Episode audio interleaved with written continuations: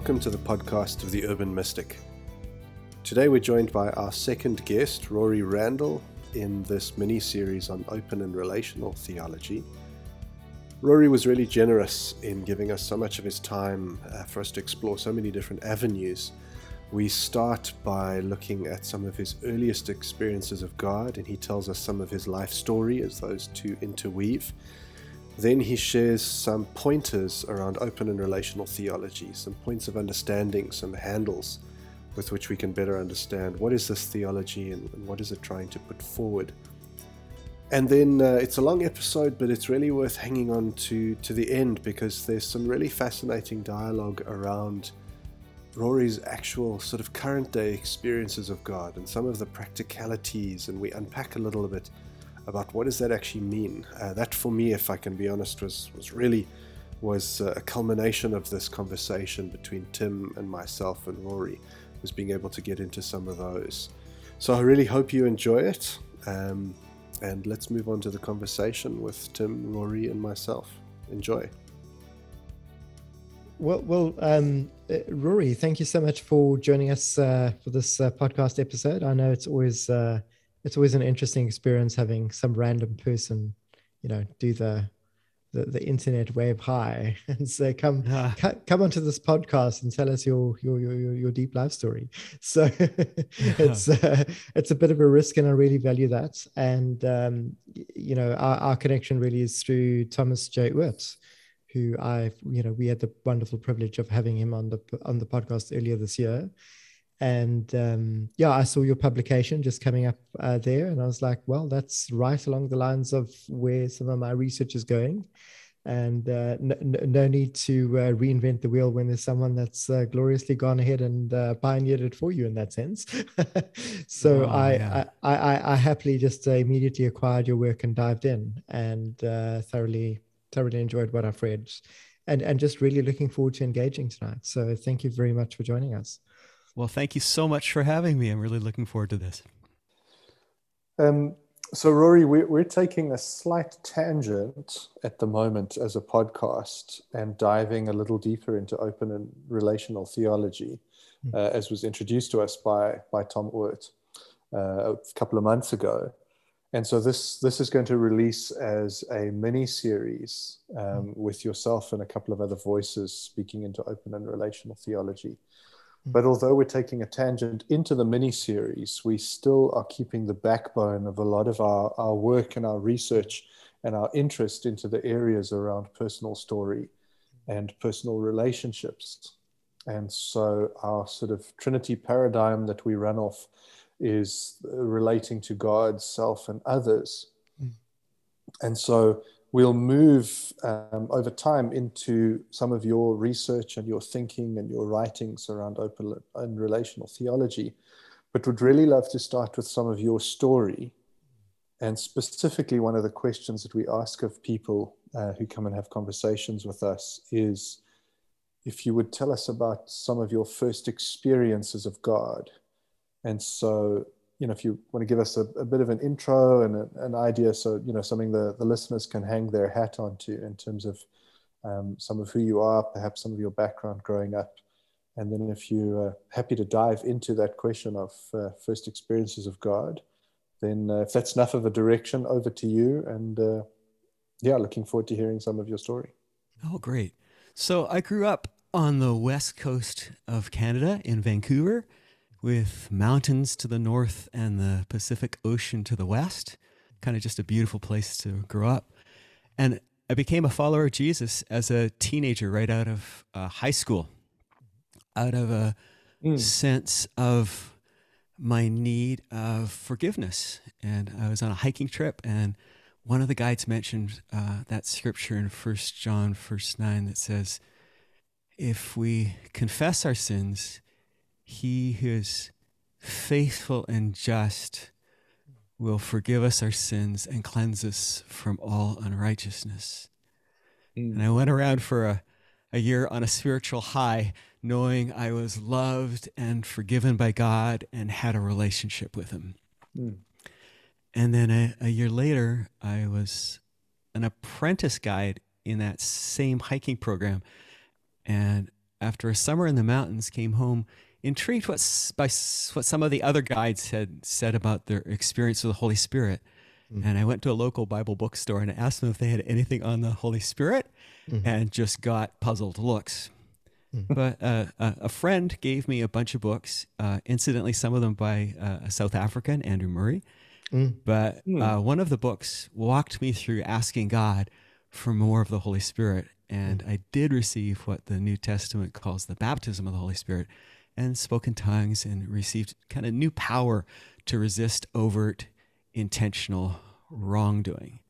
So that that charismatic or Pentecostal experience has has really helped define my spiritual formation. You know, I believe that that God is speaking to us in our thoughts and the Holy Spirit is nudging us in our emotions and conscience. And I, I have a story that illustrates that. I hmm. was working for a small college and had to drive out to the neighboring city of Burnaby to get a printer repaired. And by the time I'd put the printer in the car and was heading home, driving conditions had really deteriorated and the rain was just pelting down. And I could barely see what was ahead of me as I was driving. And I was moving with a flow of traffic when I heard a distinct prompting to stop which I believed was from God. So I applied the brakes pretty convincingly, and suddenly a car appeared right in front of me in a dead stop. So had I not obeyed the prompting, there would have been an accident and, and it would have been a mess. Mm-hmm. And and the, kind of that incident illustrates how I see God often works in the world. He speaks to those who are attentive, and and he wants to guide and promote uh, well-being. And I, I'm, I'm sure we'll get in, into this in more detail later, but I I just like to affirm mm. that God knows the imminent future. He's he has a comprehensive knowledge of the present that enables him to see what's going to happen next. And sometimes he intervenes in loving ways to advance his agenda when that wouldn't violate the free will of those who he's given the free the gift of free will. Mm. You know, I, I think of it this way like his his voice is like a radio station that's always broadcasting but we don't tune in most of the time. And I mm. do think to be able to sense the prompting of the Spirit, we have to have kind of made a prior commitment to being open to obey where He leads, kind of a predisposition for obedience, even mm. if that's not comfortable for us or in our own self interest. And, and I also should say that hearing the voice of God isn't always simple because you have to examine your motives and presuppositions and and try to be genuinely open to what he's trying to say. Hmm. Um, so we have to tune out the static of our own voice, but we also have to identify and reject the false voices that try to lead us astray. But Jesus said his sheep would know his voice. That's John mm. 10. And, you know, I just, I try to hmm. reinforce those initial experiences with uh, several daily intentional practices of, of spiritual discipline. I, I journal, read the scriptures, and I pray with a, I pray with a particular pattern. Like I start with just a moment to express my love for God and mm-hmm. confession and thanksgiving. Then I listen for God to speak, and then spend some time in supplication. Thanks, Rory. That's a, yeah. that's a fantastic start. I I get the sense that you've you've covered um, decades there and depths. it's true. It's true. In, in a couple of minutes introduction, depths that uh, we could spend hours and hours plumbing together. Mm. Mm. Um, but I'm I'm interested if if if I may sort of come back to the earlier parts of your story. You you talk about this hike and this uh, you know this this this moment of this of the scripture that's read to you and this understanding that dawns um, and the year that mm. follows and then there's the exploration around the holy spirit and then you mm. talk about um, you know the the book that leads you if i'm paraphrasing badly please help me you do great the the book that leads you um, into mm. this into this moment of uh, in my language would be you know kind of asking for the infilling of the spirit if, if i yeah. can put it that way mm. if i'm not missing you mm. um, what's that moment like Um, is is there something around there to tell in terms of that moment or moments that follow? What was that uh, that first? I'd like to say meeting.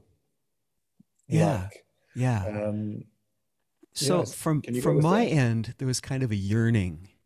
You know, a kind of a deep sense that I just really needed more of God, Mm. and um, was just you know, put myself in a place of vulnerability and just asked, and and Hmm. and God responded, um, and and there was a, a kind of a really incredible kind of flow of kind of the warmth of the Holy Spirit, and it was you know so there were there were almost physical kinds of of manifestations. So mm, um, but also just a real sense that um, that God was present, and um, and that Mm. I was loved.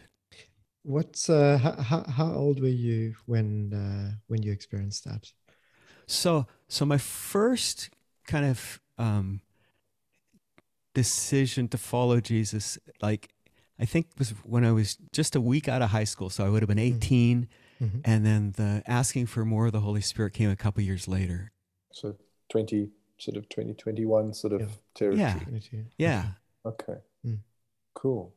So you you say this phrase of of uh, if if I remember correctly, using the word kind of desperately or or or, or I was yearning. Yeah, Yeah, I think I said I was. it. uh, yeah, yearning for. Did you say yearning for more of God? yeah, yeah. What is it- what does that it- mean? How, uh, just just take me through that. What is that yearning?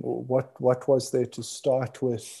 Were you can you unpack that sense of growing? Is it is it discomfort? Is it is it a gap? Is it loss um, that that fuels this yearning? Is there a Yeah. sense of what you're looking for? Mm. Is it is some of it coming through what you're reading? Uh, is there an interior life to this? I'd I'd love to to know some more about that sense. Yeah. Yeah. So so the background is like even before I became a follower of Jesus, I'd been reading the Bible for about a year. So Mm. so like that was starting to kind of awaken possibilities. But uh, and it I just had this sense of emptiness that there was something really missing from my life that some of my other friends had. You know, I, I could Mm. see that they had something I didn't have. And um and and I, I I think it was the sense of of being of being loved, Hmm. and that that Jesus was offering His love, and and we kind of have to kind of get past our sense of guilt in order to accept that love. And so this verse, you know, that the, He was offering forgiveness was really important to me because because then I could say, oh, there's nothing in the way, you know, that I can just accept His love, and He wants to give it. I, I love that lead up in how you describe it, and uh, it's, it's, it's almost these sort of stages that you process through as Yeah. I hear your story. And Absolutely. as things, uh, it, did it did it feel like that at the time? If you think back, or as you look back over it, is it a sense of a of a greater and greater awakening? Mm. Is there a sense of a relational structure under that at all in terms of, mm. of person to person engagement? You know, you speak of the Holy Spirit, etc. Um, mm.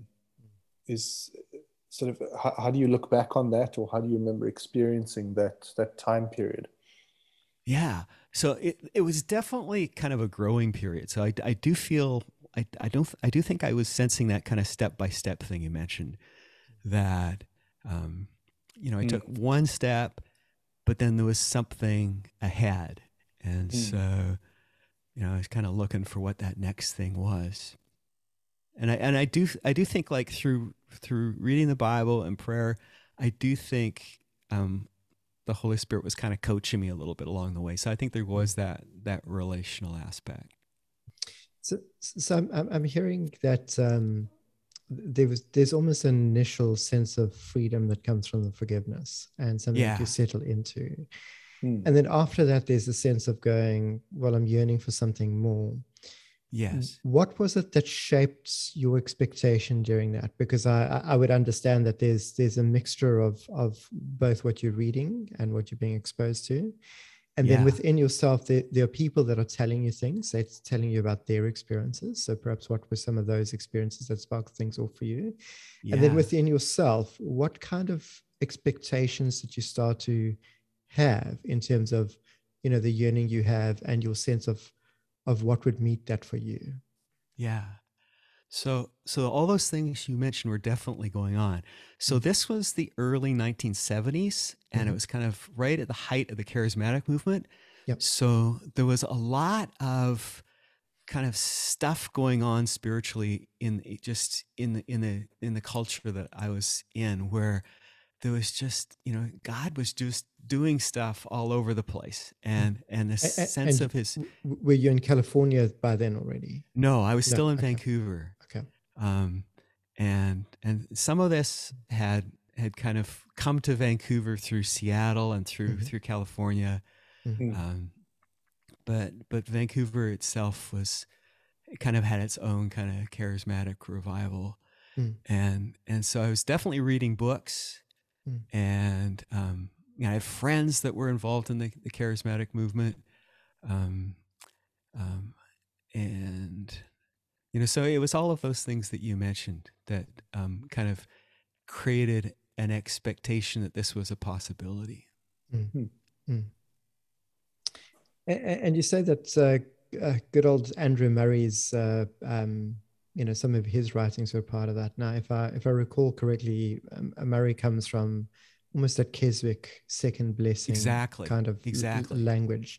Yeah. And, and and in those days, I I- I feel like they were wrestling for language or something. They didn't necessarily have the right language for it yeah um, but that early language has shaped some of the, um, um, uh, I guess, some of the theology or some of the understanding of the experience or the process or, you know, what the infilling of the Holy Spirit means. Um, Yeah. But back in that day, what, what, what was there something in particular about Murray's work or his writings that struck you? Um, well i think just just his emphasis on how we can be changed from within just the whole process of sanctification Mhm. um, so I, I, I found him helpful then you know these days i would have reservations because um, it, it seems like he didn't have a he, i don't think he believed that um, a person receives the holy spirit as an indwelling presence at the point of conversion. And i really think that's important to affirm.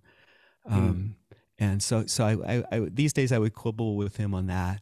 And and these days i feel like keswick is almost an alternative um, roadmap to the kind of Wesleyan Pentecostalism that, that comes out of Azusa Street that that I'm kind of um, an advocate for. So, um, you know, so these days I would I would wrestle with some of the Keswick stuff because to me to, to me the, the some of the Keswick teaching is too heavily influenced by Calvinism.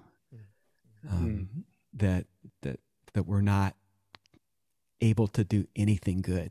You know, There- there's there's nothing good in ourselves, and um, good old total depravity. exactly, and, and I, I feel like a lot of that comes through in Keswick. So, um, and and and I would I would I would I would want a more healthy Wesleyan kind of approach to sanctification these days. But but but that's it's in my background, so I need to own that. So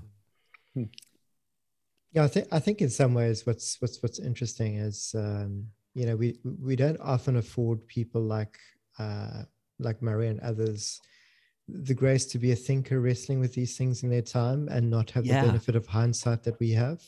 yeah, And so to be emerging from within a Calvinist context and land at that is a is a bigger bridge in some ways to to Yes. to, to cross compared Yes. to a Wesleyan en- environment per se. yeah. Um, yeah. Yeah. At least that's how I think about it in retrospect, you know. But oh, that's uh, great. you know. I like that. That's very helpful. And so, Rory, then uh, sort of take us further into your story, if you will. What happens from from those sort of early twenties? Um, where does life take you? What decisions are made? Uh, what is the journey like? Sure. So I I I went to seminary and did a couple degrees, and um, then just like let me tell you a story about four or five years ago. I was just I was just lying in bed, and I just started thinking about how each one of us forms our own idea of who Jesus is. Mm. And and and how it's, you know, you it's easy to think, oh, we all have the same Jesus because we all read the same Bible, we all go to the same church, but it's not true. Everybody has their own particular understanding of who Jesus is. Mm. And and it's just not inevitable that we form an image purely out of what we read in the Bible or, or even what parts of the Bible we want to read. But it also comes out of our cultural uh, experiences. So Mm. I just remember at that moment, like four or five years ago, praying that I wanted to know him more as he really is. Mm. Even if that meant giving up pictures that are kind of taken for granted in my faith community. Mm. Um, and I think a lot of people, well, for example, misread the book of Revelation and they think that Jesus is going to be completely different when he comes back, getting on a white horse and violently subduing his enemies. Mm. But the, the problem is that if we have that picture of Jesus who can violently subdue his enemies, then why can't we violently subdue our enemies? Mm. And and that would be complete subversion of Jesus' teaching.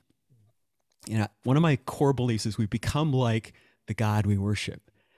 And if the book of Revelation is really saying that Jesus is going to reverse his teaching on loving your enemies when he returns, it would never have made it into the canon of scripture. But the book of Revelation is intended to be read as apocalyptic literature, and nothing in it should be read literally, or it just produces this false reading. Um, I'm going to mention just a commercial here for another podcast, if that's okay. You can edit that later. But fine. I, I do listen to a podcast from Word of Life Church in St. Joseph, Missouri, and I think Brian Zahnd is particularly good on on this point Mm. of of who Jesus really is. Brian is very, very good on divine violence, I've found. Yes, yes, Mm. yes. Um, Did you say as an advocate for this, Steve, or uh, as a deacon? No, I, I, I'm, I'm teasing. I, I think one of the one of the interesting contrasts there, if we if we go with the attribution even of uh, you know that uh, the Book of Revelation to John, is that um, is that the story of of Jesus and his resurrection often ends as though he ascends to heaven and becomes a book uh, we read the book and we develop our idea of Jesus.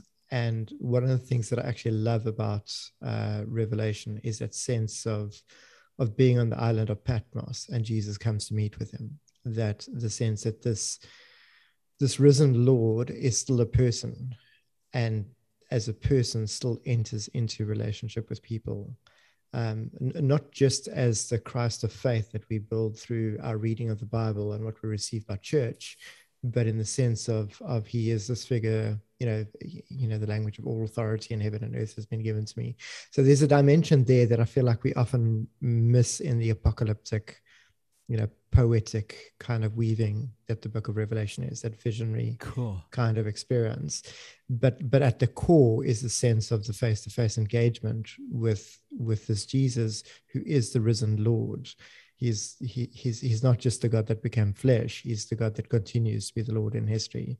And i think i, th- I think that there's there's a lot there that is that is uh, you know for lack of a better word really just untapped within our within our tradition there are so many key Yeah. figures in history whose whose whose calling to ministry begins with a jesus returning to them in the same way and um, Ah, you know, um, you know, whether one thinks back to St. Patrick or, uh, you know, uh, any number of figures in history that one could pull out whose names elude me because I've been uh, ha- having a good few conversations this afternoon the brain has gone tired.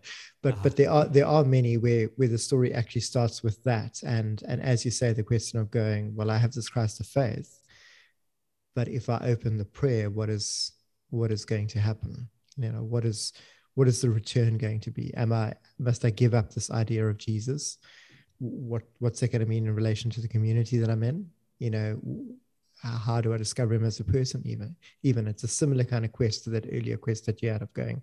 I've got this yearning, and I'm following the yearning in in in this. that's really good. And so, so Rory, you, you went through seminary, and um, as you said, got a couple of degrees. Mm. Was that a was that an intentional move there into academia? Was it to move into sort of pastoral ministry? Um, what was what was behind the decision into seminary, and where did that take you? Sure. So I think I was I think I was headed for pastoral ministry, and then just kind of got interested in the academic stuff, mm. and then um, got part of the way through a PhD at Fuller Theological Seminary and ended up working for church. And so I kind of had to just take a THM and run. And then after I worked mm. for a church for a while, I got back into teaching and realized I needed a PhD. And so I, I, I restarted a PhD mm. and finished it. And that's where the really this book comes out of. Okay. So, so, so you, you did end up in pastoral ministry for a time, but, um, but then went back back into studies and and and you're now teaching? Uh, I'm mostly kind of writing and doing tech these days, actually. So I kind of bounce, I bounce back and forth between between those three things. And and the decision to go into seminary towards pastoral ministry, um, was that a was that a sense of calling, or did, did that arise out of some of the earlier these sort of early twenties experiences? I think I think there was a sense of calling. Um, I don't. I don't think it was highly precise. Um, I think more just a desire to to learn more about this stuff, mm. and and to and to try to get equipped to to serve people better. Because, um, you know, part of my motivation for seeking the baptism of the Holy Spirit is I just realized kind of what a poor teacher I was and just how ineffective my teaching was without sure. the Holy Spirit kind of empowering it. So. Okay. And um and and then the journey into open and relational theology. How did you sort of journey and, and find your way into that space? I was at Fuller. I took a class from David Hubbard um, mm.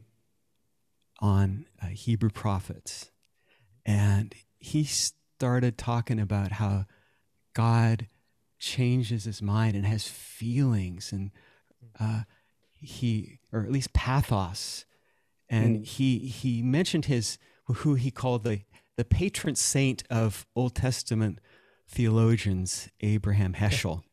yeah.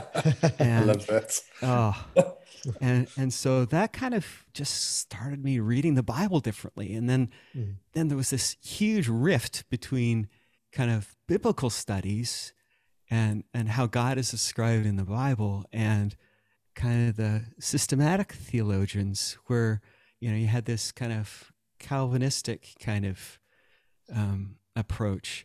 Mm. But I mm. had the gift of getting Colin Brown as um, both a theology teacher and um, he was my advisor, and and he basically said, you know, the Calvinistic system doesn't work, and Karl Barth doesn't work, and he mm. he had done his his um, undergraduate thesis on Karl Barth, so he knew Karl Barth mm. real well. But he basically mm. said. Um, interesting stuff, but in the long run, it doesn't work. So the, to me, that hmm. was hugely freeing that you had the systematic theolo- theologians saying, you know, mm. really kind of go go with the biblical approach as much as you can.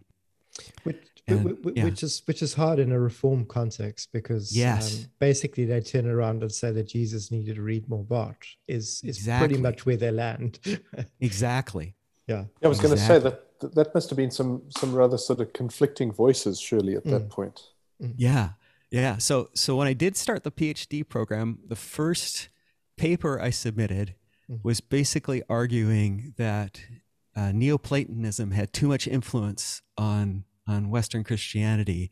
Mm. And oh goodness, uh, them's fighting words. oh, fighting words. And and and and the professor rejected the paper. He didn't even he didn't even give it an F. He just said, "No, no, you can't submit this paper." Mm. So uh, he, as it turns out, he was a hyper Calvinist. So it was mm. probably not. He was probably on the extreme and eventually left Fuller for mm. another more Calvinistic seminary. But um, but that that's kind of where my interest in open theism came from. Is is this uh, kind of trying to put together the God described in the Bible with with our theology. And, and, yeah. and just to contextualize this, uh, you know, within within uh, recent historical memory, around about what year was this that you were wrestling with this? Okay, so this would have been, I I came to Pasadena in 1986, so this would have been about 1988. Okay. Or 18, 88 okay. or 89. Hmm. Well, if, if I recall correctly, back in those days, the the Reform bunch would have looked at uh, open theists like that, uh, um, like they were heretics. Really, there's yeah, no softer exactly. way to put it. So, so I'm I'm picturing uh, you studying at that stage uh, in somewhat of a conflicted environment, but one that must have provided a lot of pushback against even the exploration of the ideas that you were going into then. Is that is that is that fair? Is that a fair assumption?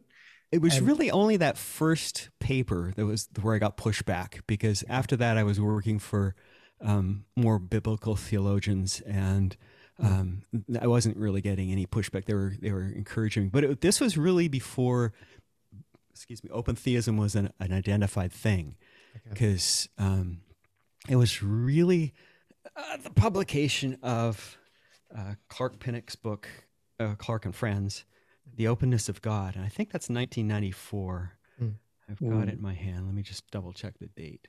19, yeah, 1994. Mm. That open theism or open, uh, open theology became kind of a hmm. known thing. Um, so, so I, I wasn't kind of identified as something at that point. I was just somebody interested in in trying to understand who God was. Mm-hmm. Um, and so, somewhere in your background, the the Reformed and the Pentecostal mix. Yeah. How how did that come together for you, and you land in a more, more Reformed environment for your studies? Mm. Yeah. So so I, I had the charismatic experience within a reformed context. Okay. And um and, and as I work through it, they they just don't they just don't sit well together. Mm. Um so um that they they kind of never they kind of never gelled for me. Uh, I just mm. had them in kind of different parts of my life. Um, but then um, working on the book and um, kind of seeing the deep resonance between Wesleyan Pentecostalism and open theism, things really started to fall into place for me. Tell, tell us some more about that. Um, just probably just for my benefit, but, but I imagine also for, for some of our listeners. Mm. Walk, walk us through some of the things that started to click for you um, there. Sure. So like open theism is the idea that God is essentially loving in his character mm-hmm. and gives humans real freedom and wants to work with us as we move into a future that's not predetermined, except insofar as God is moving history towards an end goal where the earth is restored and reconciled.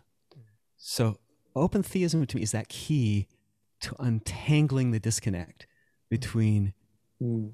what we say about God and worship, that He's loving and good, and the kind of theology that's often taught where God is outside of time and controlling everything that happens. Mm. And then and then you have um, you know really problematic passages in the uh, in the Old Testament where you have you know you have beautiful images of God, but you also have like some really problematic ones, you know, where mm. God is like genocidal or um, tribalistic. And mm. um, so uh, it, it's just kind of coincidental, or maybe it's not, but um, one of the, the primary writers in open theism is Greg Boyd. Mm. And he has um, a series of books that, that work on this. And um, so, about three years ago, I read his massive two volume book, Crucifixion of the Warrior God. Mm-hmm. Mm-hmm. And um, there's a uh, there's kind of a simplified version called what's it, cross vision Mm. and to me it's really helpful in kind of getting at a more accurate vision of god Mm. and I, I will also put in a um, commercial for his sermon podcast he uh, he's at woodland hills in uh, minneapolis and uh, Mm. and I found that helpful. But but um, so you know, in in seminary, I was taught that the correct way to do exegesis of Old Testament texts was to read them in their own context and ignore the New Testament. Mm. But you know, I've come to see that this is wrong for a Christ follower. Mm. Jesus, as we have him in the New Testament, is by far the clearest picture of God available to us.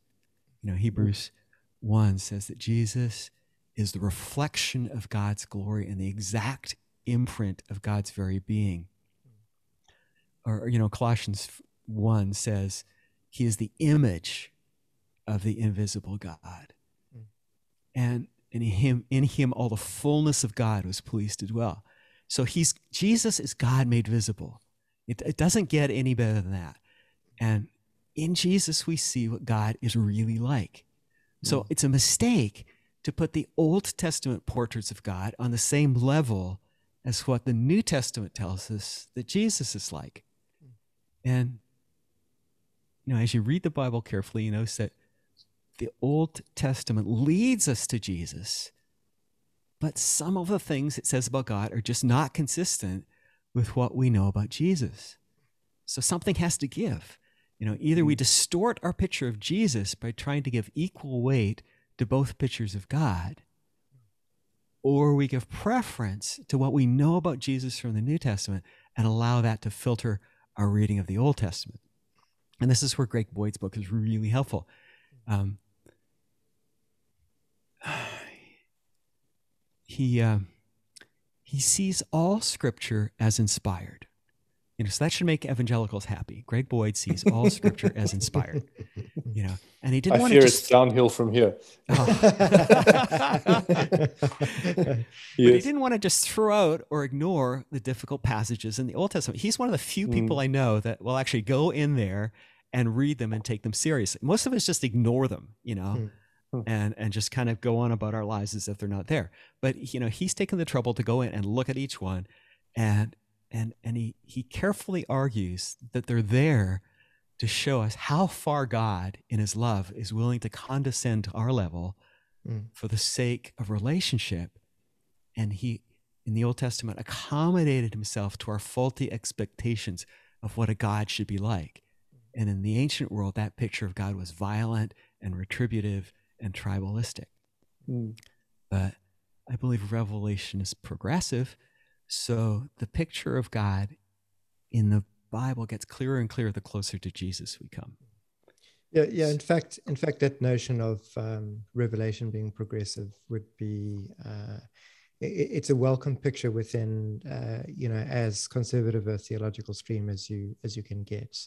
You know, even if even if they even if it's a stream that likes to draw these very clear propositions out, there's the idea that you know God enters history in relation to people that don't know God, and that this picture of who God is builds over time and has to be seen through the lens of a variety of cross cultural engagements over a long period of time with a God that speak, that speaks and brings to pass.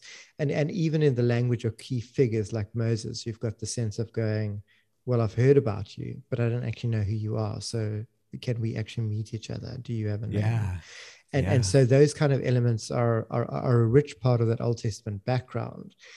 But but but but an aspect that I I feel is often left out is that Jesus didn't just read it, the Old Testament, you know, in in a world where the New Testament uh, didn't exist and where other books were around, somewhat understood, somewhat on par. You know, other apocalyptic literature from that intertestamental period or the Second Temple period you know, and elsewhere, right?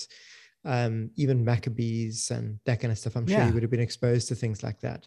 But yeah but his picture of God is not just shaped by that; it's it's also shaped by a lifelong relational engagement. Yes. Mm. Lifelong relational engagement. That's good. Mm. Mm.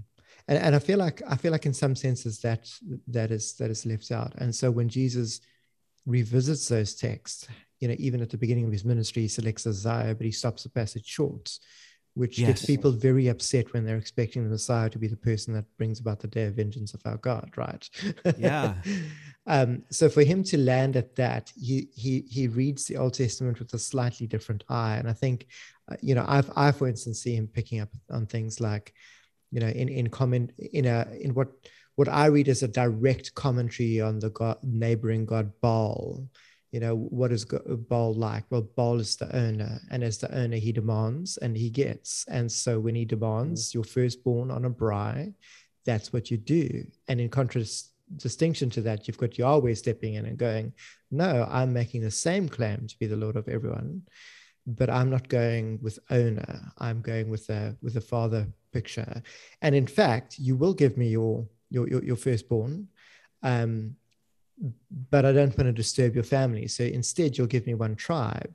And as opposed to braaiing them, let them be a living sacrifice to me. So there's there's a lot of things like that that that that read within the context of of the historical milieu that it's in, is very much a critique and a a a claim to similar entitlement to equal high gods in that area around there, and almost this tumultuous picture of wrestling through the unknown and the chaos of the picture of God towards clarity.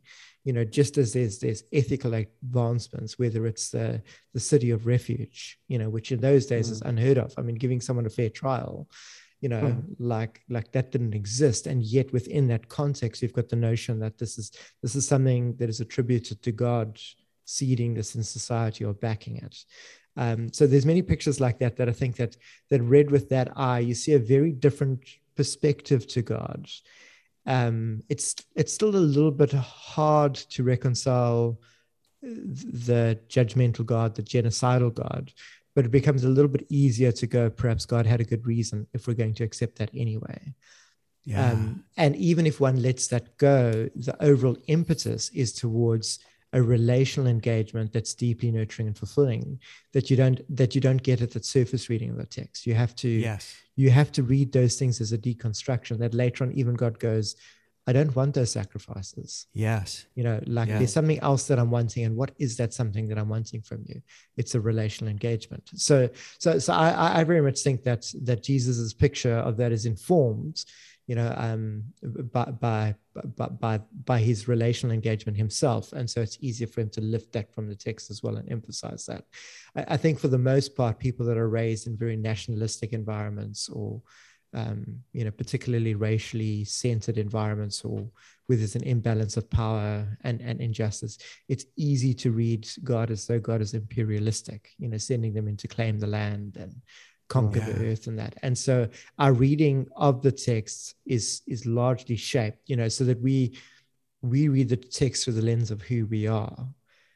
The text doesn't read us as though it is neutral and just speaks to us and that's not taking yeah. away the sense of inspiration or any of that kind of stuff oh. in my books but but i think it is it is highly informative to go if my reading of the text somehow differs to jesus we need to triangulate somewhere and uh, and you know on some level i think christians look back and go geez you know we wish jesus was saved you know we wish he was our messiah and that's that that is the end point of where they stand you know especially within the modern kind of uh, fundamentalist nationalistic kind of christianities that we start seeing brewing um, yeah. but I'm, I'm I'm just in a monologue. Yeah, I'm sorry. I just uh, no no back, no. That was really interesting, especially especially what you're saying about how some of what Moses was doing was a polemic mm. against you know kind of the, the existing culture of Baal. And you know like even even the creation account is like that where yep. you know it's it's a, it's a polemic against you know the the Mesopotamian creation myths like Enuma Elish and um, you know so it's it's like there's something really going on there. So I, I really appreciate you bring that out and and Rory, when you talk about um, Boyd and his idea of of kind of God's condescension in history towards humanity, right? Is that yes. tracking with the idea, with the evolutionary psychology idea, or is that a different track in terms of of God relating to humankind over time in terms of revelation? Are you referring to a God who who staggers revelation? God, in and of God's self, staggers revelation over time, or Yeah. is this a God within the evolutionary psychology picture that is it is issuing forth as much revelation as possible, and humanity over time uh, awakens and grows capacity to take that on? Um, Yeah. Where where would you sit there? Do you see a distinction? As are we saying the same thing?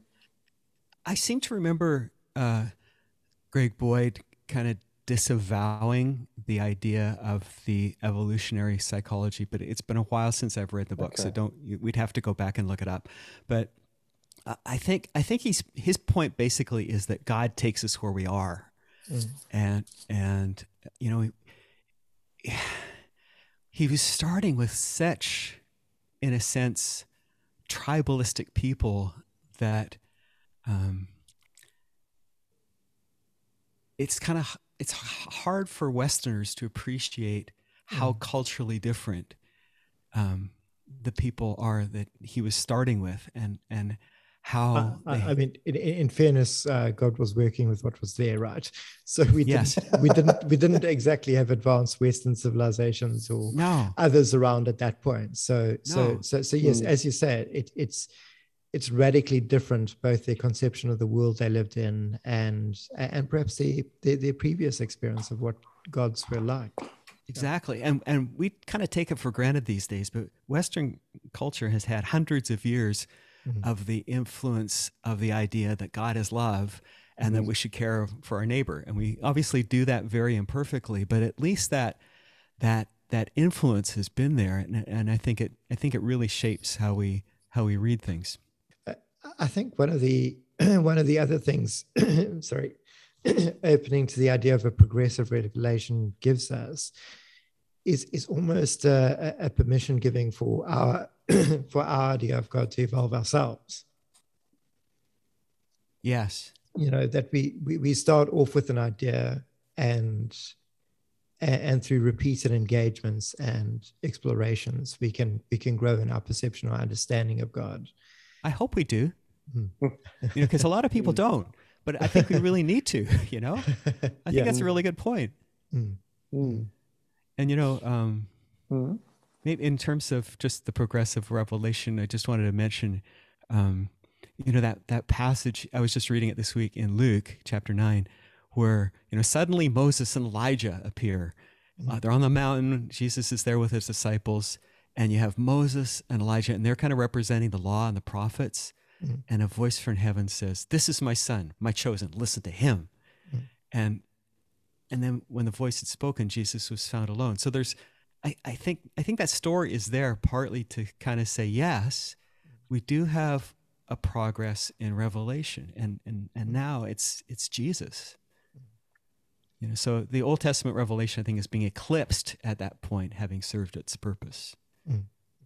But I also want to say a little bit about accommodation, because you know, like I'm aware of how much God is willing to accommodate my weaknesses and my understandings, and and and my uh, lack of capacity, and uh, and I just think I think that's part of God's incredible love that it's not just the for the Israelites that he was accommodating, but um, e- e- even today he's accommodating. But but I'm thinking there's a there's a downside to that because you know I want to ask what are ways that God is accommodating, but we'd be so much better off if we were in a place where he didn't have to accommodate that in us. Mm. So so it's just accom- accommodation Take, take kind of works both ways In terms of, of, of what, what you're aiming at there. I, I think Well- I'm, I think I might be- be with you there in the sense of, of almost going. There's a degree to which God works despite us, or, or Yes. or doesn't, as opposed to the accommodation, the sense of of of a sense of almost cooperation, and invitation to cooperate, and together with that, a greater work. Is that? Am I hearing you right there? That's part of it. But I'm just very practically, I'm just thinking of like like churches where there's really good worship of God and kind of decent biblical preaching, Mm. but Mhm. but the world's not getting changed. Mm. And and I Mhm. think, you know, God still shows up to kind of inhabit the worship of his people and to encourage us Mm. even though we're not doing what we really should be doing in terms of implementing the kingdom of God. Mm. So I, so I, that's, I think that's where I, w- I was going with that. Where, you know, I, I don't want to, I don't want to rejoice too much in the idea of accommodation because it could be depriving us of where God is really trying to, to move us. I've got a. I mean, this might seem like a rather arbitrary question, but it's it's genuine. Um, and yeah, maybe if you're willing, Rory, we can we can see if, see where this takes us. When you say you talk about a sense of, of God accommodating you, and, and I imagine that you might be talking in the singular, but perhaps also in the plural, you, you know, people. Um, how do you arrive at that? And so that's why I say it sounds like a bit of an arbitrary question. No, no, I think I think it's quite significant, especially given the uh, the reformed background, which, yeah, doesn't really Yeah. have room for that, right? What Yeah. what what is it that what is it that builds that picture for you? Is is there a sense of are, are you well, I don't know. I don't, I don't want to put words in your mouth.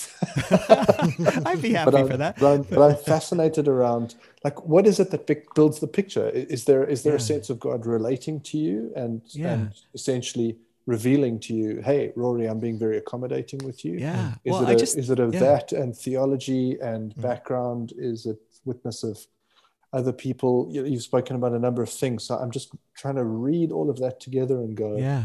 I'd love to know how do you arrive at that? Because I think for me, this the center of the question is that's a very personal thing that you're talking about. That's why I distinguish between the singular you and you plural. You know, if you Yeah. say God is accommodating you, how, how do you arrive at that? That's that's a fascinating space, and I'm not challenging it. I just want to be very no. very clear in how I'm coming in.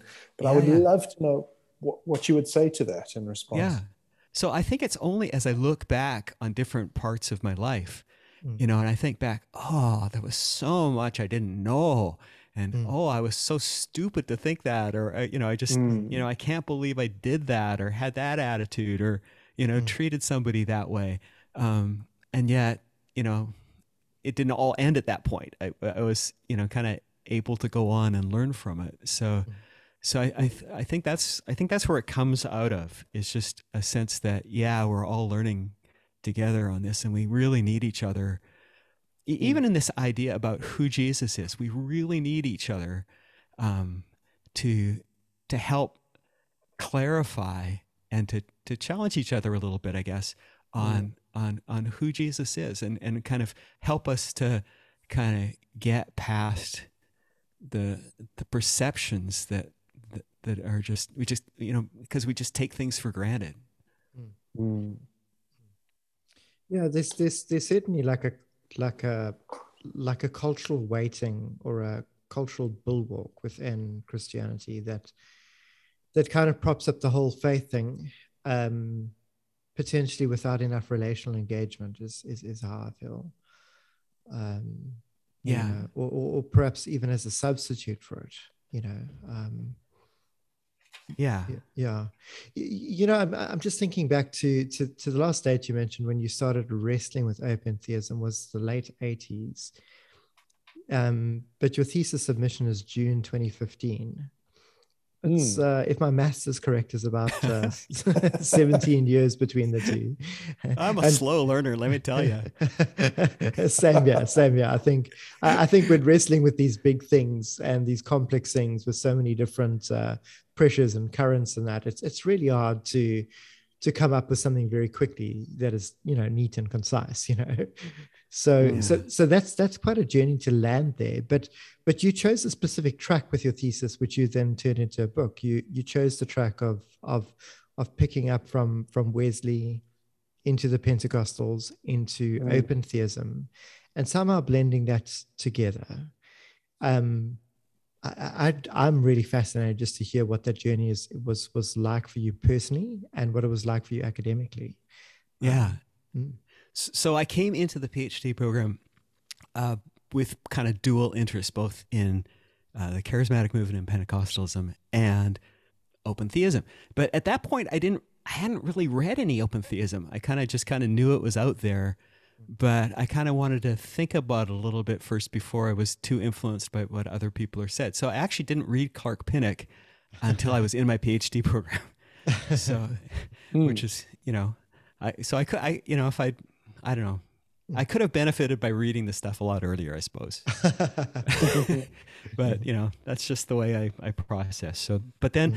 then once I was there, um, I just had a couple of really marvelous professors who kind of just loved the theology of John Wesley, mm. and um, and just and then when I started reading Clark Pinnock, he was you know he pointed out the the synergy between Wesleyan Pentecostalism and openness theology, as he calls it, and and so it's it's there in Pinnock, so it's not it's not a unique idea at all. But then I you know I had Amos Yong as the director of the program at that point, and he just I think in a mm. brilliant move put me together with a historian, Kim Alexander, and to work uh, and and and we worked on Wesley and mm. and Azusa Street together, and um, it was it was it was really discovering John Wesley as kind of the root of all of this and and the impetus for all of this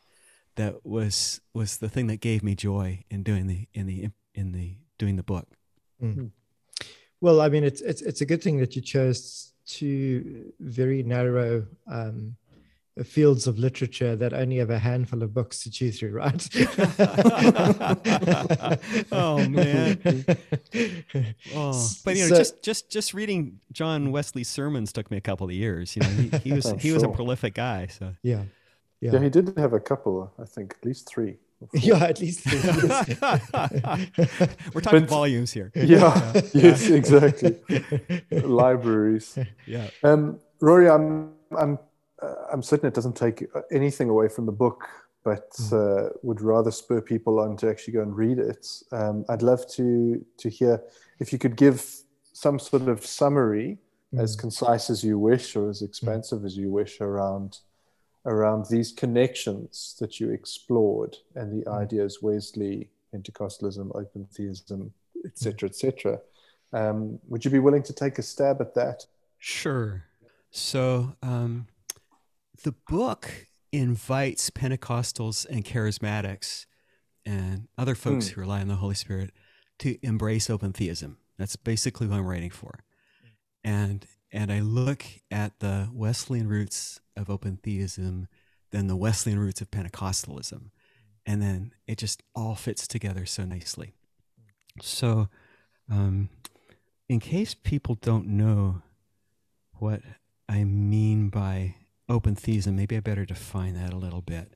Yeah, that'd be great. So, so it's it's it's kind of in contradistinction to what you might call classical theism or uh, biblical classical theism, and um, that view of theology is kind of constructed around the assertion that God is perfect, and you can mm. Uh, describe God in terms of certain perfections.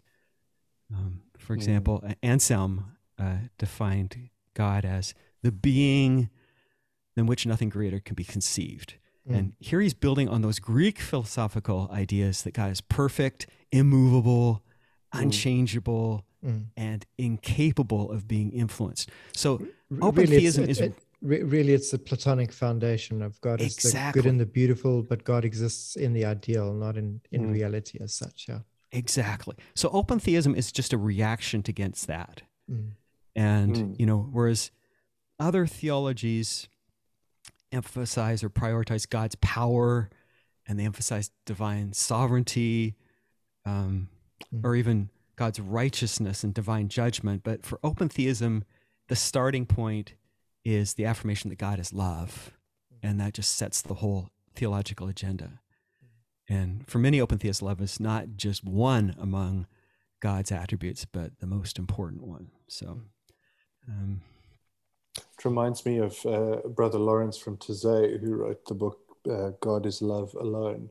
Yes, exactly. Yeah. Exactly. Sorry, carry on. Yeah. So, um, may, maybe I'll just talk a little bit about how I see the fruit of putting kind of renewal theology. And when I say renewal, I mean kind of charismatic Pentecostal or, or those kind of movements that are oriented towards the Holy Spirit. So, but of mm. just putting renewal theology together with open theism. So, and here I'm just stealing a bit of the book um, where I'm talking about mm. the the praxis of. I, am sure if there's anyone that's allowed to steal from the book, it's you. yes. we won't and ask this you is... to, to cite yourself from the conversation. Thanks. And and and you know, I gotta say, um, you know, open theism is by no means monolithic, mm. and I mean, you guys you know, you've had the fortune to have Tom Oord on the show, so mm-hmm. you know you will already have have detected subtle differences, perhaps you know, just from difference of approach. But but this mm-hmm. is this is just my the way I put it together. So mm-hmm. for me, the first thing when you try to put them together is you you end up with an emphasis on following Jesus, mm-hmm. and you know open theology has something powerful to contribute because it, it emphasizes the condescension of God in surrendering total control of the universe to facilitate free choices mm. in the beings he created. And then this theme of condescension continues in the incarnation when the Son gives up the prerogatives of heaven to become vulnerable and human. Mm. And then the theme continues in the ministry of Jesus when he serves the needs of humanity in his ministry of teaching and healing and exorcism, and he inaugurates the kingdom of God. And then, most profoundly, the theme of condescension is acted out on the crosses. Jesus pours himself out in self sacrificial love. So, so the first kind of thing that comes out of the synthesis is, mm. is this just this prioritizing of Jesus. And then another characteristic would be just adventure. You know, you it's kind of inspired by the vision of God as a risk taker. You know, open theism is is just kind of really resisting the idea of a deterministic universe and a God that controls everything. You know, instead you have, you know, God taking huge mm. risk with with the Hebrew people and mm. and and and there's he takes huge risks with us and he just did not determine everything in advance but but took the significant risk of creating spiritual beings including humans and giving us a degree of really genuine freedom mm. and god does not always get his way and as evidenced by all the sin and the pain in the world and. And he, he really desires to be co-workers with willing humans. So, so there's mm. that adventurous aspect. And even within that, I would uh, throw out the spanner of of the delays in what God is fulfilling, even in relation yeah. to God's people. Yeah. Yeah. Absolutely. Mm. Yeah. Mm. But but it's cooperative. There's there's synergy. It's it's negotiable. yeah, negotiable and some, some exactly. Just, yeah, yeah, yeah, yeah, yeah. Exactly right. Mm. And then a, a third characteristic would be compassion, um, because you have you've you've God all in with His love for humanity in this yeah. openness vision, and it's you know to me one of the most objectionable aspects of Calvinist theology is just the callousness it um, attributes to God as as if you know if if He creates people that He knows will end up eternally lost mm. or or even eternally tortured in some versions. You know, it's just um, it, it, just it, it, it's just to me it's just a really unacceptable unacceptable view of God, given that that that Jesus reveals God to be love. And that same hardness in Calvinism is seen if you assign to God control of everything that occurs, because it makes him responsible for every bad thing that happens. Mm you know and the, the open view is just radically different um, hmm. you know, if if the future is partially open, as open theists would affirm, there there's a, a plausibility in the assertion that God wills none to be lost. Mm. So it's that's you know that's not an essential part of open theism, but at least there's that possibility open. And and God's heart is for us, and He works compassionately in every circumstance to bring the peace and love of His kingdom. Mm. So that's compassion. And then fourth would be nonviolence. And you know, it's really interesting to me that this point gets me into more trouble than than open theism does. You, you mean non-violence seems to evoke violence? There's some yes. kind of uh, homeopathic yeah. uh, reaction there. exactly, exactly. But but you know, it it really, you know, when you when you read Wesley, when you read Jesus, mm. um, when you see the the pacifism of the early Pentecostals, um, it it just you, you recognize that God's love is mostly non-coercive and mm. God's preferred way of working with people is to draw him, draw them to Himself. Yeah. Mm. And um, yeah, so there's so there's that.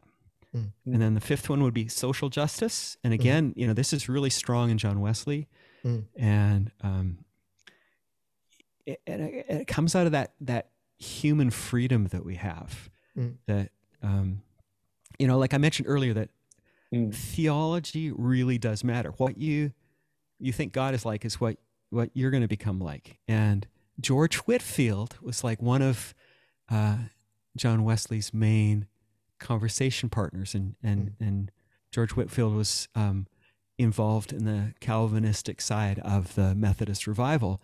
But you know, George Whitefield elevated divine sovereignty mm. at the expense of human freedom, mm. and he advocated for the legalization of slavery in Georgia, and he owned slaves after it became le- le- uh, after it became legal. Mm. Um, John Wesley, in contrast, he he writes, "And who cares for thousands, myriads, if not millions of the wretched Africans? Are not whole droves of these poor sheep, human if not rational beings?" continually driven to market and sold like cattle into the vilest bondage with no hope of deliverance but by death. So, you know, Wesley was um, active in the anti slave trade movement. And you know, like one of the last things he did was write um, a letter uh, to, oh, I'm blanking. Mm. The, uh, uh, uh, uh, the guy in Britain who. Uh, Wilberforce? Thank you so much. Yeah. So one of Wes, one of Wesley's last acts was to write a letter to William Wilberforce, encouraging Wilberforce to continue the fight against the, sure. the slave trade. And so, you know, Wesley was just all in in in this kind of concern for social justice. And it didn't it didn't extend just to people too. He loved animals. And so, you know, this was around the time when like the SPCA was getting started. I don't remember what it's mm. called in Britain, but um, the RSPCA. Yeah, yeah. just just Schlacko Royal on the front and you British. Oh, you know, and like a modern application of Wesley's concern would would be like not only to end slavery, but also kind of really eradicate human trafficking mm. and and really all forms mm. of oppression. You know, mm. militaristic, mm. socio political, gender based, and and economic. So um, so mm. there's that that that real um, emphasis towards social justice, and there's um, a scholar by the name of Daisy Makoto. Um, mm. I, I, she she writes, uh, predestination favors the rich, mm. and I think she's so right about that. Mm. You know, in, in, in the Calvinist view, God is in absolute control, so the status quo must be the way he wants it. But in the I, yeah. I, I, I, would I would 100% agree there. I mean, I'd be an avid supporter of capitalism if I was part of the 1%. I'm I'm not. Though. Yes. so so so, oh, so, it gives, so, so, it gives me an avenue to go let me fight for the rights of those that are that, that are uh, more marginalized than I am, right? yeah. Yeah. And in the open theist renewal view, the world is very much not the way God intends it. And his sympathies lie with those who are oppressed.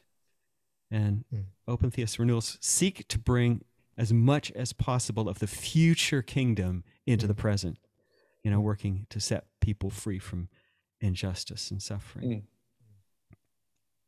Mm. mm. So, do you want uh, me to keep going? I got five more, yeah. or do you want me to end there?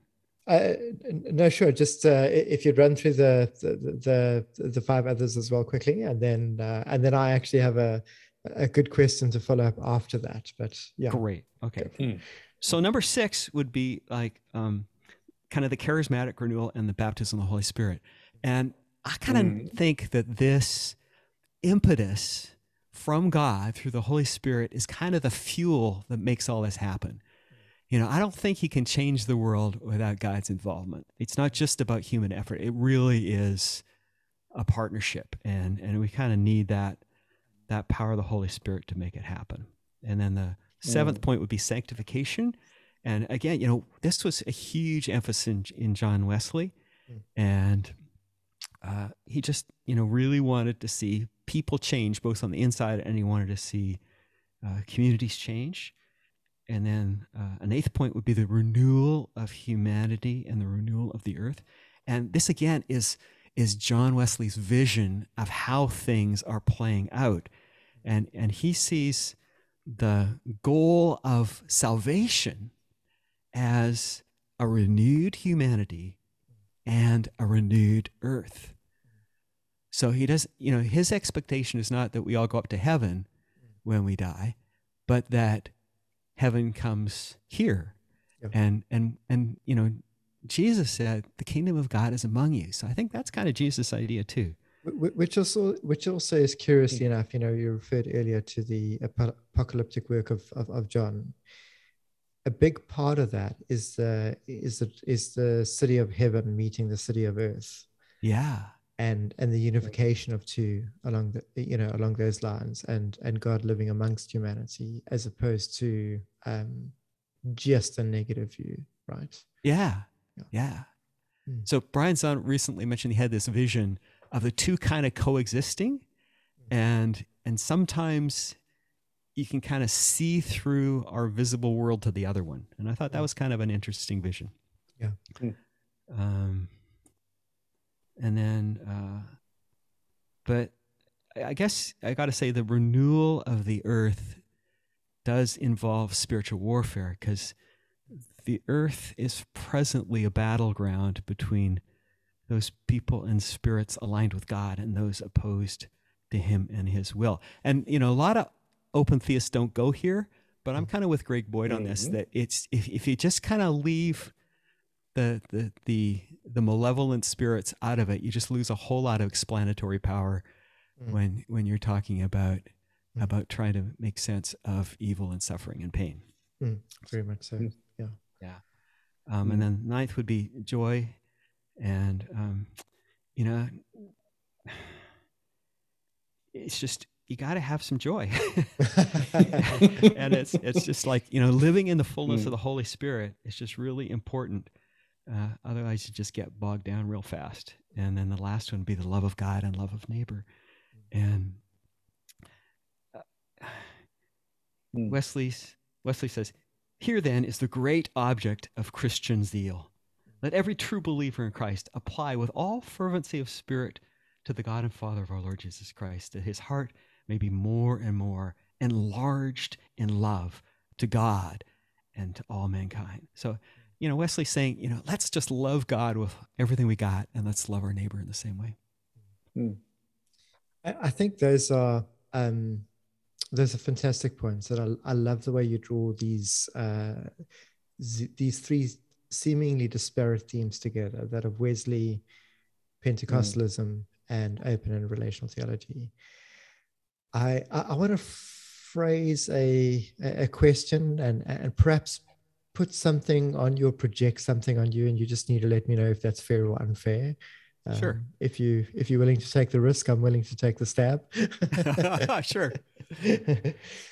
so I, I feel like in some ways landing here is almost like the equivalent of where you started. You start with this this understanding of of the needing for forgiveness, and then you know there's a few years in between. You know, perhaps a decade or two as well, if we just uh, if we're being fair. you land at this place of a deep theology that brings these disparate themes together, and it lands you um, almost at a, at a at an ever deepening nuancing and expansion of where you started that that earlier experience of, of forgiveness and the idea of God being willing to forgive um, really impacted your life, and then it went on to a sense of of, of yearning, of a desire for a for an experience, a desire for something more. This theological process and the journey that you're on, where does this leave you now in relation to an ongoing pursuit of and relational engagement with God?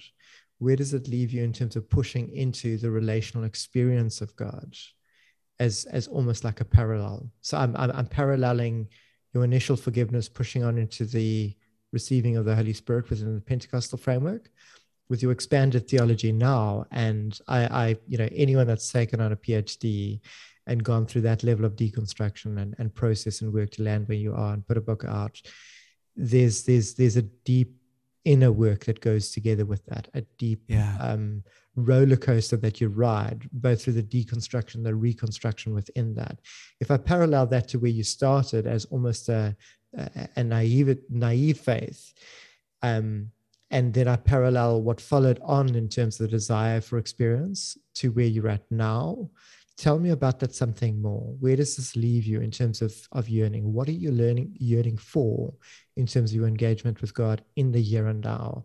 And how do you see that impacting the relational connections um, between yourself and yourself yourself and others around you yourself and cosmos and yourself and god? And how does this filter through? I mean, it's a it's a short question.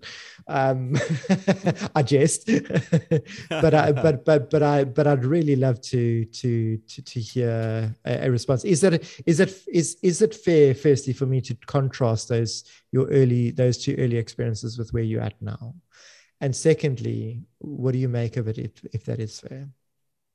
Okay, so I'd like to. I think you're. I think you're accurate in what you say.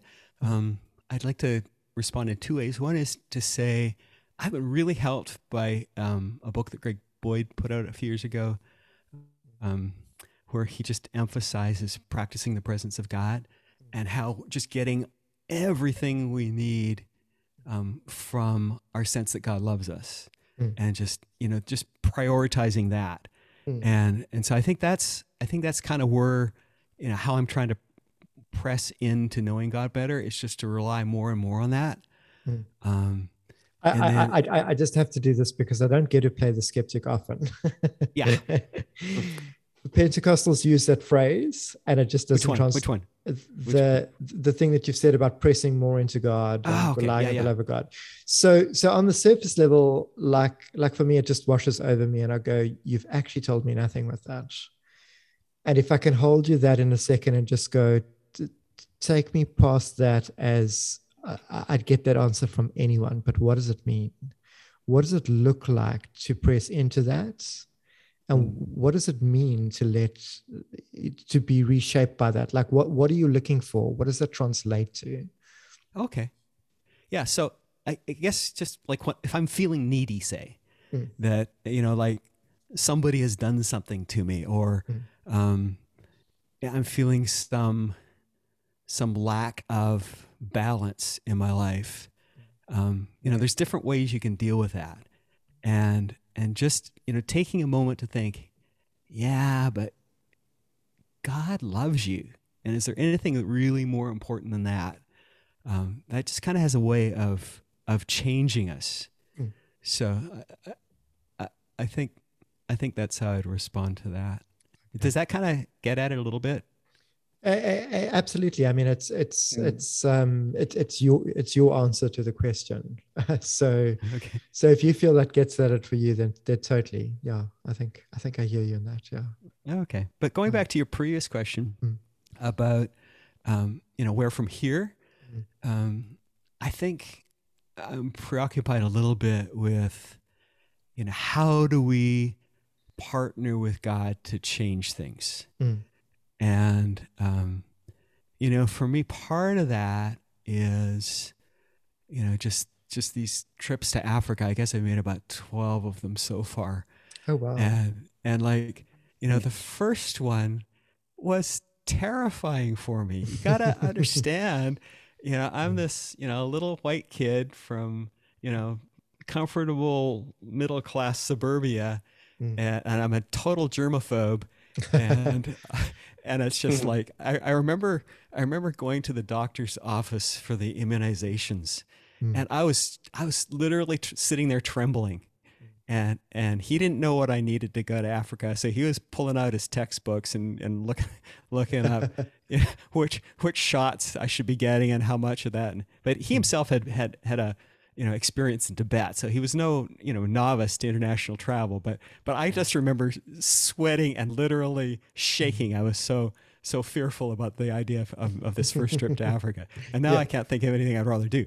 But um, you know, so for me, it's like you know kind of getting past our comfort zones and trying to really um, tr- try to help people in mm. um, ways that are both um, showing Jesus love, but also mm. like doing something that that really helps them. So, um, yeah, so that's that's so, yeah.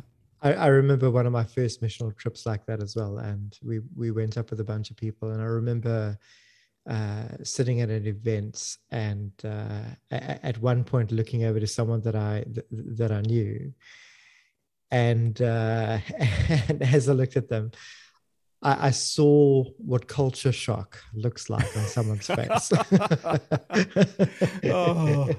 And uh, it's it's it's um, I, I think it's it's it's hard to to uh, appreciate what that means and appreciate necessarily what you're saying because we, we're so used to a woke culture that is so critical of of, of westerners at this level and yet there yes. there is something to go this is the world that i've known i'm leaving the world that i've known someone else might know that world and be comfortable with it but i only know this world through stories and through the media and I, I really don't know what I'm getting myself into, and yet I'm feeling a calling to go.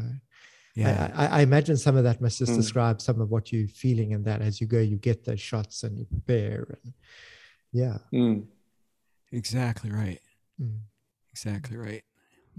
And, and Rory, so so for you, it's really looking then like like the partnering with God to change the world and to bring um, to, to bring a positive change to to people mm. yeah and you know you were early mentioning how you know hopefully we do kind of progress in our relationship with god mm. and you know like uh, brian Zahnd talks about multiple conversions yeah and and you know he talked about how he had a i think i don't remember what his language is but something like a conversion to jesus say mm. um, maybe 20 years ago, where he kind of realized he needed a more authentic form of Christianity. Mm. Um, you know, I, I feel like I've had a little bit of a conversion to the poor, mm-hmm. just, um, you know, like um, through my experiences in Africa and, you know, kind of mm. reading the Hebrew prophets. And um, mm. let, me, let me just read you a little quote. Um, this is the Peruvian theologian Gustavo Gutierrez, he wrote, mm. a spirituality of liberation will center on a conversion to the neighbor, the oppressed person, the exploited social class, the despised ethnic group, the dominated country. Our conversion to the Lord implies this conversion to the neighbor. To be converted is to commit oneself lucidly, realistically, and concretely to the process of the liberation of the poor and oppressed. And yeah, I think there's something to that. I, I love. Um, I, I, can never pronounce his surname properly. that guy, Gutierrez. Yeah. Uh, his, his, his commentary in terms of that. Mm. Um, I, I, think it's absolutely spot on, and I love that quote. Mm. Um, I wanted to ask something earlier in terms of, of your response to to Tim's question, Rory. The I want to so I also want to pose something to you, and you can tell me if you feel that it's fair, um, or if or if uh, if if I see something and if we see it the same way.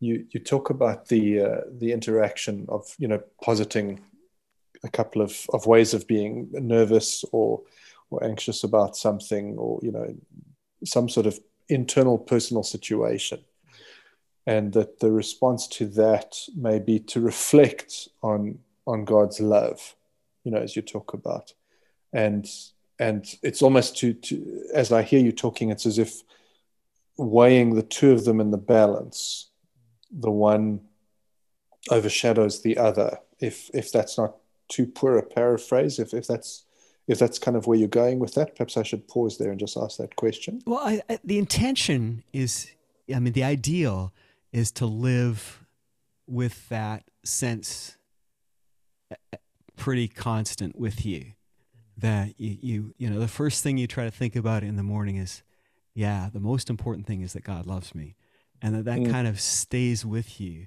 so it, it kind of is is more a defining experience as as much as just a um, kind of a an antidote to, to bad things Mm-hmm. Yeah, thank you. That that that's that's exactly why I wanted to pause because that's that's far better put than I put it because it's not a suggestion of a of a simple formulaic you know response to to to bad times. Yeah. So thank you. That's that's far more helpful. Great. But how would you how would you talk about the weighting of relationship mm. in in what you speak about because for me, there's there's two aspects there, and I'm I'm keen to know whether you would see this similarly to me, or whether we perhaps might differ there.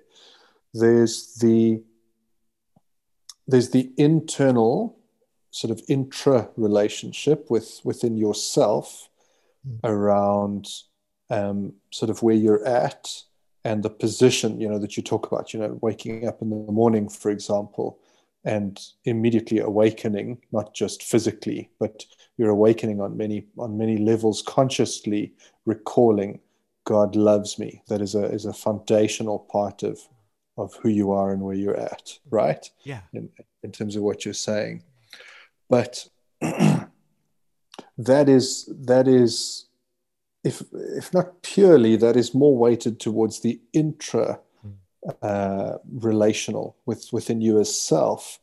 Um, how do you weight that against the relation, the relating to God as person?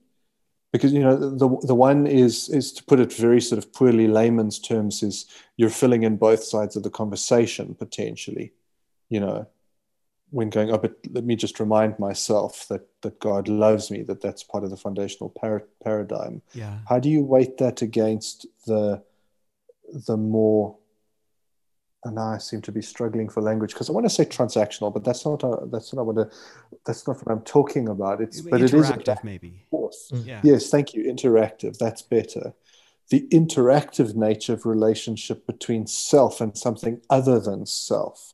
Would you distinguish between those two? How does that weight for you if you do distinguish? and kind of going with where I'm with what I'm putting yeah, forward. Yeah. So how, how, do you lean into the other side as well? Yeah. So I would definitely agree that there is a distinction, and and for me, it's like every day I have a practice of just taking a moment and saying, you know, God, you know, what do you want to say to me right now, and and I'll just listen, and and so that is kind of transactional, you know, that mm. that um, Whereas, or, perhaps, in a, or perhaps in, in, interrelational in the sense interrelational. Going, good, good. Yeah, yeah, yeah, yeah. Yeah, mm-hmm. yeah that's good. Mm. So, but you know, it's it's like it's more, it's more personal. It's more intentional, and it's um, it's not. It's different every day. You know, it's like mm. you know what he'll say today is not necessarily what he'll say tomorrow. Yeah. But mm. but in terms of the love, that's pretty constant. Mm. mm. Mm. And if I may ask, then, so what happens in those interactive moments? Mm. Without necessarily trying to be voyeuristic um, around the details or the you know the, the specifics, um, what what is that like? You know, because also you know, you use the phrase "practicing the presence of God," which is something Tim and I use between each other, but a number of people use it, and it can often mean different things. Mm. So, what is it that happens in those moments of openness to God and God speaking? What, what is that experience like for you? Um, and if we dial it right down to the day to day sort of layman language, is it a voice? Is it a sense? Is it mediated through some way? What what's that like? I mean, that that always fascinates me. Sure. To understand people's experiences. Yeah. So, so this is different for everybody. But you know, like one of my charismatic gifts is just I kind of this minor gift of prophecy. So mm. um, you know, I experience it as kind of a voice in my head. Mm. Um, you know, other people would you know be reading the Bible and like the words would you know fly off the page, and that for them would be you know, kind of the voice of God. But yeah, um, that's you know, I just hear it in as thoughts in my head.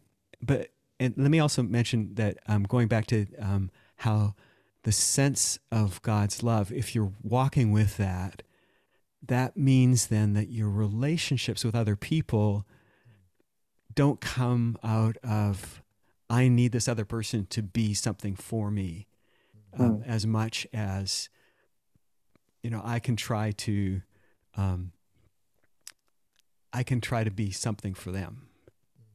Hmm. I mean, it doesn't always work, but that's that's the theory. Yes, yes. I hear you. Oh man, that is. I mean, that that's like a worm on a hook to me. That's so tempting to to dig into to that as well in terms of what you said. But I'm going to try and be consistent and stick with where I was um, for now. Um, has that has that changed over time? This experience that you talk about, specifically the you know hearing the words in your head or the voice, or you know, because, and and I'll give you the background to why I asked the question. I think that's only fair because I've had a, I have had, and I have had to have had. Goodness me, my English is deserting me. It's going to move to a foreign country. Um, I have had and I've had to mm. have this mm. growth of familiarity almost, mm. of becoming more, it's all sorts of things, comfortable, familiar, mm. open, um, trusting, vulnerable around the idea of this of this interactive relationship with God, to take seriously those experiences that happen within that moment of openness if we talk about practicing the presence of god. Has has there been a, an evolution over time? Has there been a development? Has there been a growth of the the, the trust that you that you put in those moments and in what you hear etc i don't know if, if what i'm asking makes sense um, because i've had to go through all sorts of similar questions not similar i've gone through all sorts of questions in my own experiences of this practice to be open to an interactive relationship mm. that's not just you know primarily internalized if that makes sense. Can you make anything of that? Sure sure. So thank you. You're very kind. Yeah yeah. So um by the way i love your phrase moments of openness. I think that's a good one. Mm. um, oh, thank you. yeah um i just think we're all so different on this you know depending on you know kind of all our family history and all kinds of stuff. Um, mm, good you know, point. So um, I think I think for me, just the the experience of of asking God for a word and and then mm. I don't think that's changed really for me in uh, probably since you know like decades and decades. Hmm. It's it's just you know like it's, it's, so it goes back to my analogy of the radio station. It's like he's talking, you know, mm. am I going to take the time and effort to listen carefully?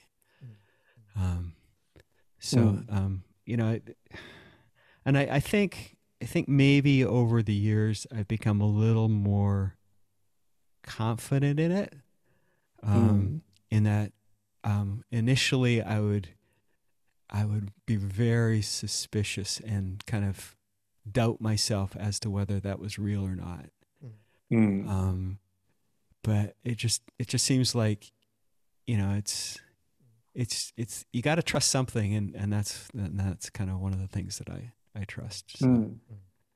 um, And, and has there been change in what you're hearing? Mm. Has has it developed, become more specific, um, become more tailored around your personality? So again, I'm battling a little bit for some of the language. Yeah, no, that's good. um, but yeah. So But so I do write it down. Yeah, so it'd be interesting. I do write it down. So like I started writing it down maybe 15, 17 years ago. So it'd be interesting Wow. to go back and just compare, Mm. you know, then and now and see if there is any difference. I'm not really aware of that much difference, but I do know Okay. I do know that what we're able to hear God say is so conditioned by what we what's going on in our brain. And Mm. you know, it's just like in the books you read and and and and and that. So it's like I'm sure it's changed over time because it's Hmm. it's you know God has to have something to go on when he talks to us and he Hmm. he kind of meets us where we are so so yeah i'm sure it's changed Hmm. over time Awesome. Thanks, Rory. Thanks for being willing to go down that road. well sure That was really, really, really interesting. great I, I really just want to say, like, I um, you know, this this season has come together with us really just taking a stab at at Facebook guests that we've just seen off the cuff posts of, and it's gone. Let's let's run with that, and um, I, I thoroughly enjoyed uh, reading your your book. I still need to go and uh, you know d- double chew through your PhD, and there's lots of there's lots of layers and and, and processes in there that uh, you know developing ideas and, and that that you've chewed through that th- that naturally just doesn't come through in a, in a in a short podcast episode like this that really doesn't do justice to the kind of depth and wrestling and research that you that you've that you've done. So we'll we'll, we'll have the book link to um to Amazon in the show Mm. notes and that um as well as the other stuff that you that that you're doing. Um so so that will be there for for anyone to pick up that that, that, that wants to but but it's just it's it's so good to read something and engage something and then get the chance to get to the person behind the book the person Oh, behind yeah. the research i and know what you mean. yeah a- and i've i've just thoroughly enjoyed this conversation and and and engaging you. And you know i feel like uh like like i really want to come back and pick your brain on some ideas and uh, some processes in future as well. Oh that's really kind of you. Thank you so much. I've enjoyed you guys. Mm. Yeah, thanks, Rory. Thank you for being so generous and just taking a stab on us um, and all our weird and wonderful questions. So, um, yeah, I'm looking forward to the response from our listenership just around, you know, the, one one of our ideas for this mini series is just to to dig a little deeper into open and relational theism. Um, and so just appreciative of what you're willing to set out there around some of your thinking and the work that you've done. That's that's also been very, very helpful. great Um, i look, But I'm look with forward to seeing the I- series Oh, cool. Yeah, I'm, I'm with Tim. I prefer I prefer the uh, the uh, the meat of, of it always to be within the personal. And so, thank you for being willing to tell some of your story. well sure